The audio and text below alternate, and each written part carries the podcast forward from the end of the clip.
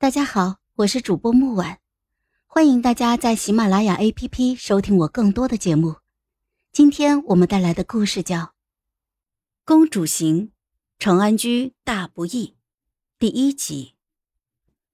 我在佛寺待了十八年，十八年之后，我以长安公主的身份回归。母后为了弥补我，当众允诺可以答应我一件事情。我环顾四周。指着庸庸人群中耀眼夺目的魏昭说：“我要他做我的驸马。”后来我才知道，魏昭是我的嫡亲妹妹康乐公主的两小无猜，两个人只差一道赐婚圣旨便能够喜结良缘。可那又怎么样？即便早就知道如此，我也要定了魏昭。大婚之夜。魏昭醉醺醺的东倒西歪，撞进了洞房。何府上下都能够看得出来，他并不情愿。他也毫不遮掩，染了醉色的绯红面容上，一双眸子清冷的可怕。他恨我，可我丝毫不放在心上。我，长安公主赵子玉，如今是华京新宠。我为国祈福十八年。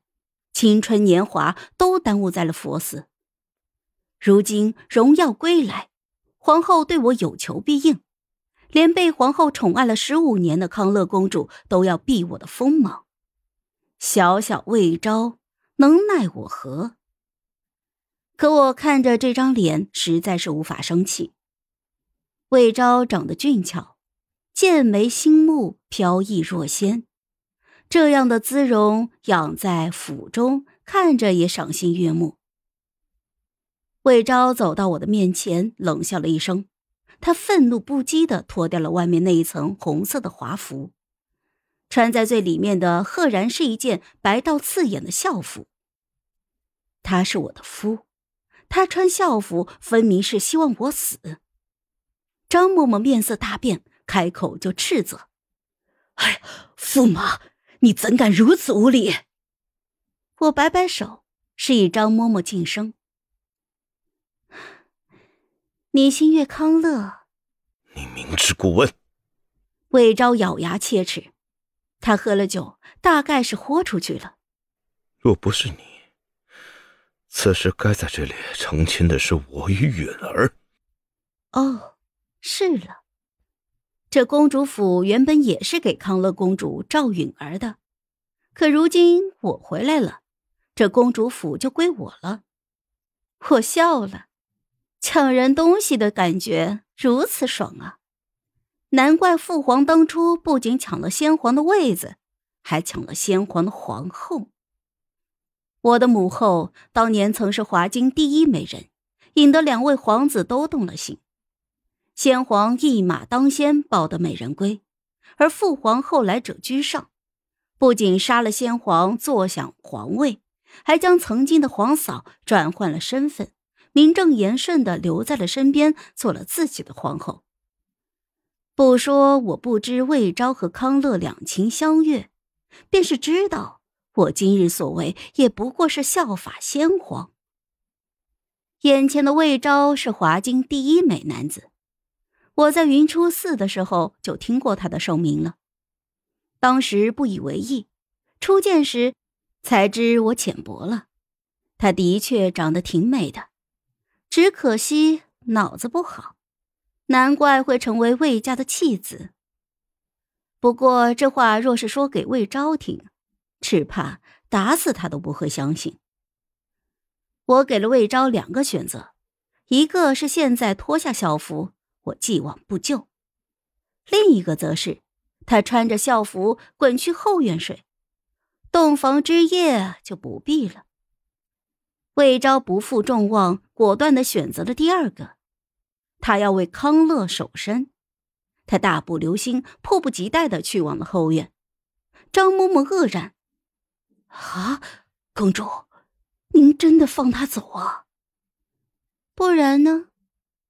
我示意他为我卸下沉重的珠冠，我垂眸看着指甲上的殷红丹扣，烛光映照下华美非凡。可惜了，我生平第一次装扮的如此好的颜色，竟然不是为了那个人。我在云初寺的时候认识了宁泽，他是山脚下农人的儿子，生的一副好样貌。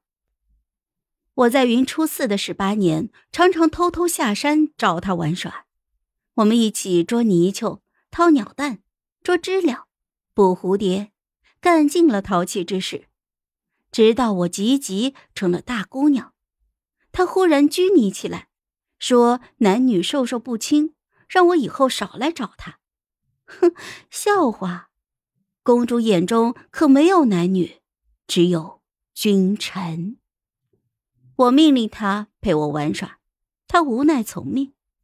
直到他死在我的怀里，我才明白，我这样的人，不该有玩伴的。有玩伴，就是叫他去送命。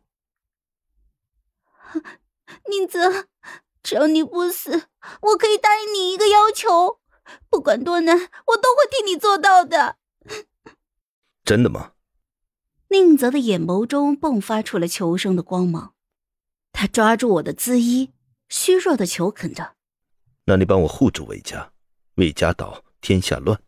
你若能做到，便尽力而为；若不能，便罢了。”魏家，他与魏家何干？宁泽苦涩的一笑：“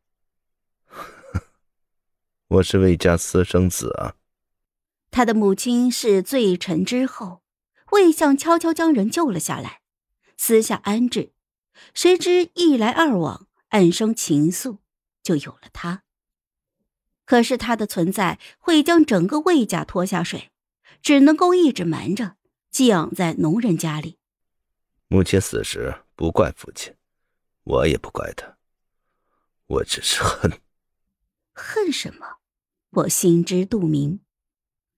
父皇弑兄上位，先皇时的许多大臣便不能用了。